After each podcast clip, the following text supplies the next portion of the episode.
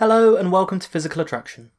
In the last episode of our ongoing nuclear fusion saga, we talked about how Z pinch machines and stellarators were both tried by scientists in the West in the 1950s and 1960s, but both suffered from various kinds of plasma instability. The stellarators could confine plasma reasonably well, but struggled to heat it to the necessary temperatures and densities before particles diffused away to the sides. Pinch machines could heat plasma to much higher temperatures, but instabilities prevented them from confining plasma for any reasonable length of time.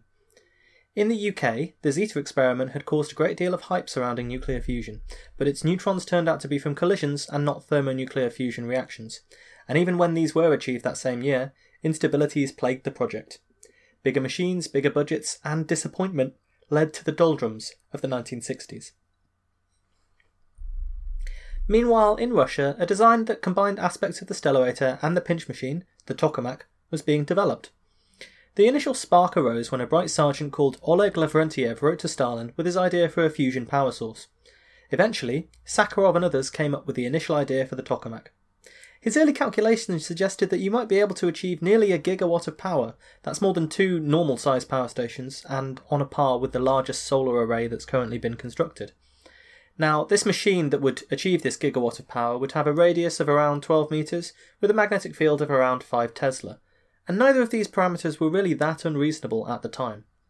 More ambitious were the temperatures required a cool, not especially, billion degrees Celsius. Some of the earliest people to work on the theoretical physics of plasma and the magnetic fields involved were the very same people that we've discussed in earlier episodes, people like Kurchatov and Sakharov, who were being detained in Atomgrad type technical prisons, more or less forced to work on the bomb. In fact, it was the sadistic head of the NKVD, Beria, who first signed off on any funding going towards controlled thermonuclear fusion experiments. Amazingly, the exact same phenomena happened in the USSR as it did in the West, when the uh, amateur scientist Ronald Richter and Juan Perón claimed to have cracked fusion. Kurchatov quickly took advantage of the press furore and the situation to propose a similar project in the USSR. Lev Artsimovich is one of the scientists really credited with helping to make that tokamak into reality. Over the next decade or so, experiments took place in small tokamaks, the largest only around a metre in size, but with successfully higher magnetic fields. I'll stick to units of Tesla for measuring magnetic field strength, even though, as you probably know, 1 Tesla is a pretty big unit. A fridge magnet is around 5 thousandths of a Tesla, an MRI scanner will go between 1 to 3 Tesla, the LHC is at 8 Tesla, and the record for any stable magnetic field generated on Earth is 45 Tesla.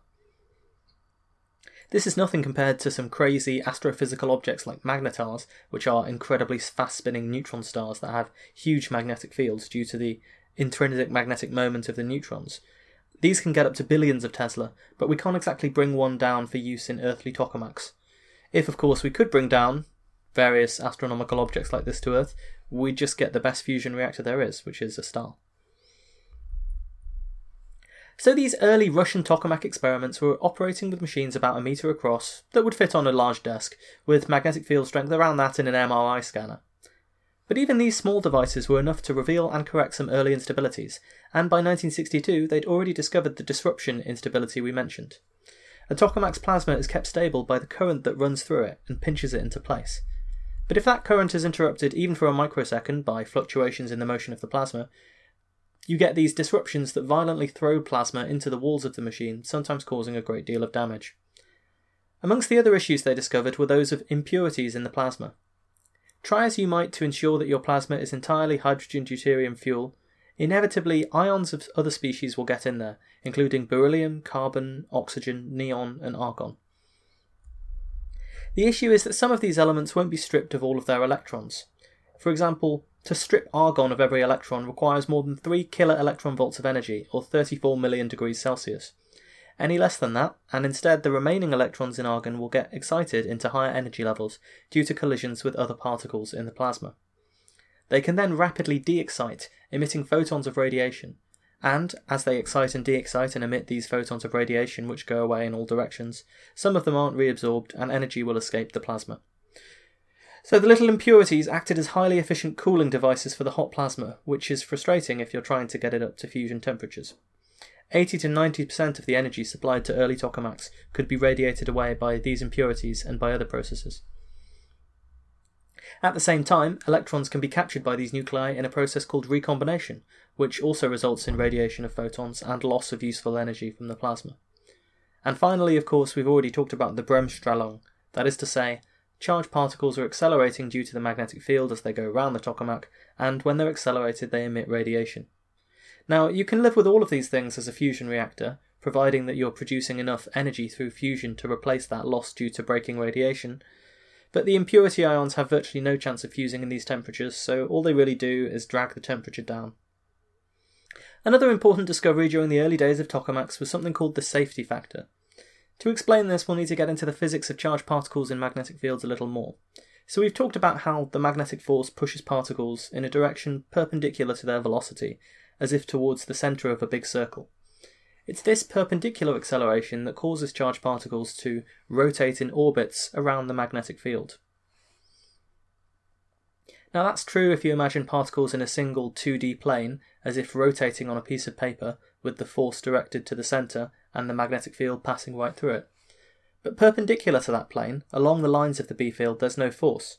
So if the particle has any velocity in that direction, it continues to drift. This means that the natural orbit for a charged particle in a magnetic field is a helix, like DNA, orbiting around a point that slowly drifts, spiraling and moving forwards, twirling, twirling towards freedom. So the particles in a plasma, until they collide, are orbiting around the centre of the tokamak, moving in a circle, but they're also drifting around that circle following a helix. If you imagine a helix that bends into a circle, you'll have an idea of the basic trajectory of these particles. What the Soviets discovered was that if the particles drifted around the circle more quickly than they orbited the centre of the tokamak, you saw fewer instabilities. Specifically, the kink instability, the one where bulges of plasma became exaggerated over time and gradually hit the walls, that was defeated, provided you could set things up so that the particles drifted around the circle more quickly than they orbited in the tokamak's big donut shaped chamber. But to force them to rotate around this axis faster than they drifted around the tokamak chamber, you basically needed to have more powerful external magnets or a reduced pinch current in the tokamak. The pinch current determined how fast they went, and the external magnets determined how close and how rapid those orbits would be, based on something called the cyclotron frequency, which we won't get into too much now, but it depends on the charge, the magnetic field, and the mass, basically. So, reducing the pinch current and having more powerful external magnets were things that you could do to improve the stability of the plasma, at least for this one type of instability. So many of the little additions made to improve the tokamak followed a similar pattern to the development of fusion reactors in the West. Remember the guys who took some conducting metal and put it inside the inside of the torus, hoping that it would suppress instabilities by allowing a charge to build up and repel chunks of plasma as they drifted away from the main bunch? Well, this whole idea of using the Lenz force law and the opposition and the image charges and so on to improve the tokamak was also done in Russia by the tokamak scientists. By the mid 1960s, the Russians were getting impressive results. It may only have been for milliseconds, but the tokamak was capable of confining plasma for 10 times longer than any other machine, and at far higher temperatures than the Stellarator could achieve. Now, when the Russians first announced these results, it caused a great deal of debate in the fusion community. The reason was all to do with this theoretical formula that those in the West had developed. So you'll remember that the main problem with the Stellarator was plasma diffusion. Diffusion is this pretty universal phenomenon in physics. If you ever sprayed a can of aerosol in a room, you've seen diffusion in action. The metaphor they used with us at university was that of drunk students staggering away from the pub at closing time.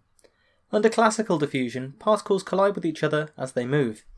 Every time that happens, the direction they travel is randomized, a so called random walk. The result of a random walk is that gradually, over time, you move away from where you started. In fact, assuming that you move at a constant speed and over a very great number of steps, the distance you end up from where you started is proportional to the square root of the time that's passed, the square root of the number of steps that you take. This is the same formula that gradually allows dye to spread through water or aerosol droplets to spread through air, quickly at first and then more gradually. I think this makes intuitive sense if you consider stumbling around randomly. Initially, you might stagger quite quickly away from the point that you started from, after all, your first step will always take you a full step away, and the second one is quite likely to cause you to move further. This corresponds to the steep slope at the square of the square root function. But gradually over time, you're less and less likely to move directly away from your starting point, because if you think about it, there are more directions that you could turn in. The square root of 25 is 5, the square root of 100 is 10, and the square root of 400 is 20. Obviously, the square root grows slower and slower as time goes on, although it does always increase. So, diffusion and random walk are, of course, far less efficient than running directly away, although if you do stop to solve the diffusion equation, you probably will be eaten by that dinosaur. Early plasma physicists had hoped that diffusion would be totally classical for the plasma. This would mean that, due to the way collisions depended on the field strength, which determines how quickly plasma rotates around the centre of the tokamak, amongst other things, the diffusion rate would be proportional to 1 over b squared, that is, the square of the magnetic field. Instead, from analysis of many of the plasmas that have been generated in experiments, plasma physicists thought that turbulence in the plasma, its interaction with the electrical and magnetic fields, were causing diffusion to occur much more quickly and scale as 1 over b, in other words, for a given magnetic field, the theory, called Bohm diffusion, predicted that plasma would diffuse out of the tokamak far more quickly than could be expected. This would mean that confinement would require impossibly high magnetic fields or impossibly large reactors, and certainly achieving what the Russians had claimed to with the tokamak would be impossible. Spitzer in particular had concluded that the Bohm diffusion must be true for all plasmas, and this in part led to this great pessimism of the doldrums in the 1960s, Maybe fusion wasn't possible with magnetic confinement at all. Maybe no matter how much you increase the magnetic field or the temperature, the particles would just diffuse out more quickly than they could generate net energy. It's difficult to overstate what a big problem this was for the fusion physicists in this time. The optimist among them had hoped that they might have a working reactor by now, Instead, budgets were spiralling, there had been several premature and embarrassing announcements of fusion success, and now the best theory of plasma physics available suggested that it might be impossible to make magnetic confinement fusion work at all. At the weekly meeting to plan the Stellarator Model C, physicists threw darts at a photograph of Bohm. People were calculating these wonderful machines and then they turned them on and they didn't work worth a damn, said Harold Furth, one fusion scientist working at the time. Plasmas were capable of all kinds of nasty, turbulent behaviour. There were divisions in the community too. Some argued that experiments should focus on an understanding of the fundamental physics of plasma, so that machines could be built that might suppress instabilities. Others, especially experimentalists, noted that you didn't need to understand everything about how a machine operated to use it. After all, flushing toilets had been used for centuries already, even though theoretical physicists couldn't yet totally explain the turbulence of the water in the vortex. On the other hand, this approach had its own disadvantages. In 1966, a government review went down to the Culham Fusion Laboratory, which is still one of the largest fusion laboratories operating today in Oxfordshire, and noted that, quote, 99% of the people were not even thinking about fusion power, just plasma physics. Now, the government reviewers certainly didn't see the necessity, or even the value, in learning more about plasmas in this way, and Culham's budget was slashed in half. It would be a little bit like if the Large Hadron Collider said, We're not actually investigating fundamental particle physics, but we're going to make you a new energy source. And then the government came in and thought, Hang on a minute, you're not doing anything about making a new energy source at all. You're looking for this Higgs boson thing. So, when arguing for a basic science program to achieve fusion development, the scientists used a specific and wonderful analogy for the perils of committing to one type of technology too early. Here it goes. A primitive culture decides that it's going to go to the moon. They've just invented the balloon, which allows you to go up, so they have the bright idea of building better and better balloons. Each balloon goes higher than the last, and so naturally the balloon scientists conclude that in a few decades they will have built a balloon that can take them all the way to the moon. The point they were trying to make is that you need to understand things about gravity, space, atmospheric pressure, and dynamics, and astronomy before you can go to the moon, you can't just assume because you're making incremental progress that the route you're on is really the best one. But to those funding the project, and those who thought that Bohm diffusion was a real killer for any working fusion reactor, it may have seemed like the entire field of magnetic confinement fusion was just an exercise in spending more and more money, and more and more time, on moon balloons.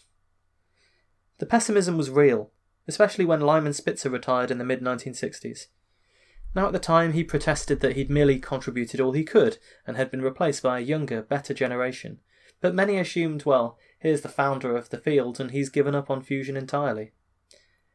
A theorist called Frieman said at the time, as far as we were concerned, it was the end of the world. This Bohm diffusion formula was an empirical law. It came principally from observations, but it didn't yet have a full theoretical explanation until the 1970s. So, for this reason, it wasn't impossible that there might be some way to get around this apparent diffusion limit. It wasn't derived from some universally accepted law of physics. But it did seem to hold pretty well for all the machines that the Western scientists were using, which made them very sceptical of the claims about the tokamak. Sometimes laws start off as empirical, just observations like, hmm, things tend to fall down, and you later discover the more fundamental theory that means they're always true. Sometimes, though, there are ways to get around them. When the Soviets initially announced their tokamak results in 1965, Bohm diffusion seemed to be this ironclad limit, although results at the Model C stellarator and using a new kind of multipolar field for plasma confinement seemed to suggest that maybe it wasn't totally universal. Nevertheless, the US scientists in particular underestimated the Russians and were skeptical of the idea that they'd produce machines that were an order of magnitude better than the US had managed at this stage. Things came to a head at a pair of international plasma physics conferences in 1968. The Russians claimed to have heated their plasma to 1 kilo electron volt or 10 million degrees Celsius and to have confined it for 50 times the supposed limit due to Bohm diffusion. So that's not experimental error, that's clearly violating this so called law of Bohm diffusion. There's a bit of a mirror image here. I mean, the Russians were working on pinch machines at the same time as the US scientists, and they came over in the 1950s to warn that sometimes you'd see neutrons that weren't the result of thermonuclear fusion.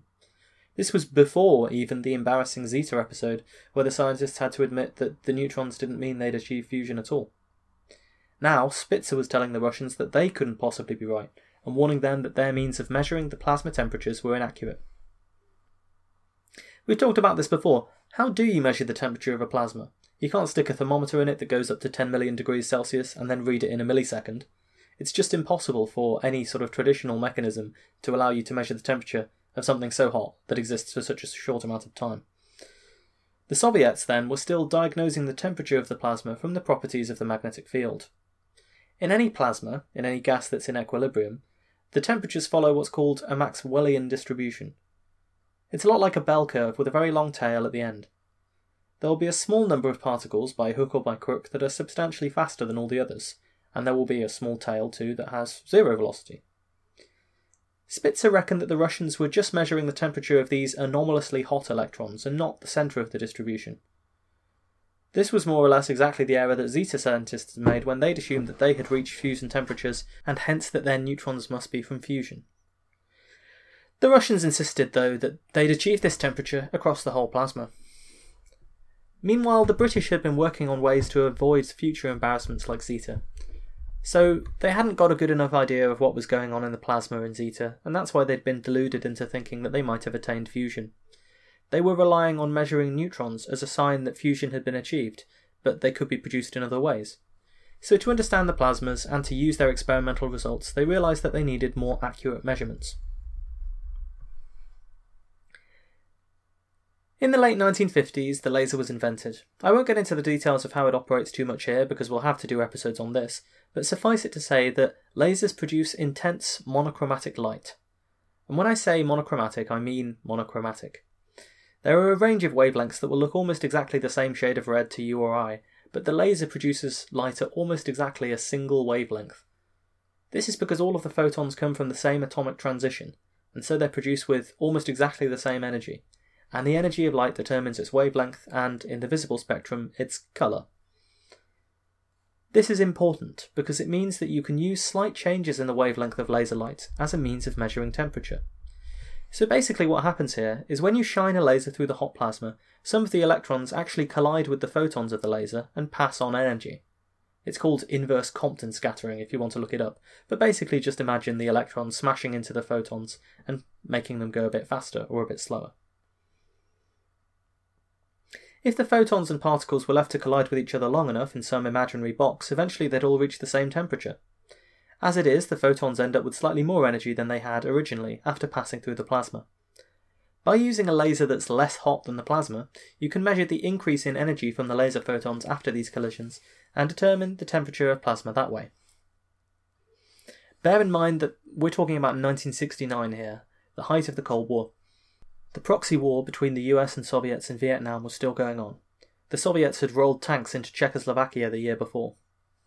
Nevertheless, Artsimovich, presumably at some personal and political risk, requested that they send five British scientists, later known as the Culham Five, to the Soviet Union with their lasers to settle the dispute once and for all. There's actually a memoir by one of the Culham Five. Dr. Forrest wrote a book called Lasers Across the Cherry Orchards about his experiences. When they came up with a new way of measuring the temperature of plasmas, they could hardly have expected to be invited across the Iron Curtain. The decision was so sensitive that the UK Cabinet had to clear the trip by vote. After all, these people they were sending knew Britain's nuclear secrets. If one of them turned out to be a secret traitor or something, this would be a very embarrassing situation, potentially a very dangerous situation. At the same time, they were about to work very closely with the top nuclear scientists from the USSR, at the height of an era defined by nuclear secrecy. Nevertheless, for the good of the science, they went. After all, the Russians needed the British to help them measure their plasma temperatures and give them valuable experience with lasers. And the Western fusion scientists were at the end of their tether with stellarators and pinch devices. If the tokamak did work as well as the Soviets claimed, then it was clearly the most promising path to fusion yet discovered. On such quid pro quo pragmatism can great deals be struck between rivals. Dr. Forrest says that while he was there, he knew they were being monitored continuously by the KGB, who let them know of their presence in subtle ways. For example, the British scientists, thinking they were alone, might discuss that a light bulb was about to burn out, and then the next day they'd find that it had been changed by someone or other. I am reminded in modern Russia of US Ambassador Michael McFaul's anecdote of being left a copy of the Russian version of the Kama Sutra after his wife came to visit. While getting used to day to day Russian life and to startled looks they were getting when they walked through the Moscow streets, the British team set about adapting the equipment they had designed to the novel tokamak machine. This meant opening up the torus to fit windows and a collimator, setting up vibration proof optical benches for the laser, and aligning its beam through complex optical systems.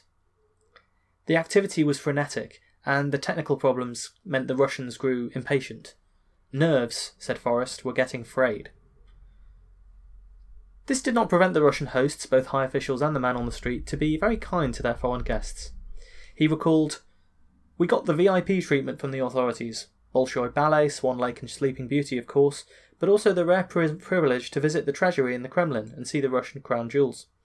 Colleagues invited us for ski outings, and when we were by ourselves in the Moscow crowds, people would stop and warn us about early signs of frostbite. In trams and buses, they would go out of their way to get correct change for us.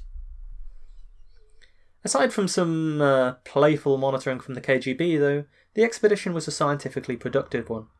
They shone a laser beam at the tokamak's plasma and soon realised that the Russians were indeed telling the truth.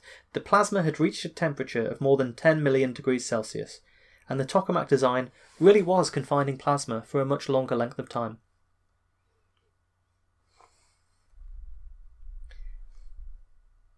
This moment was pivotal in the history of nuclear fusion.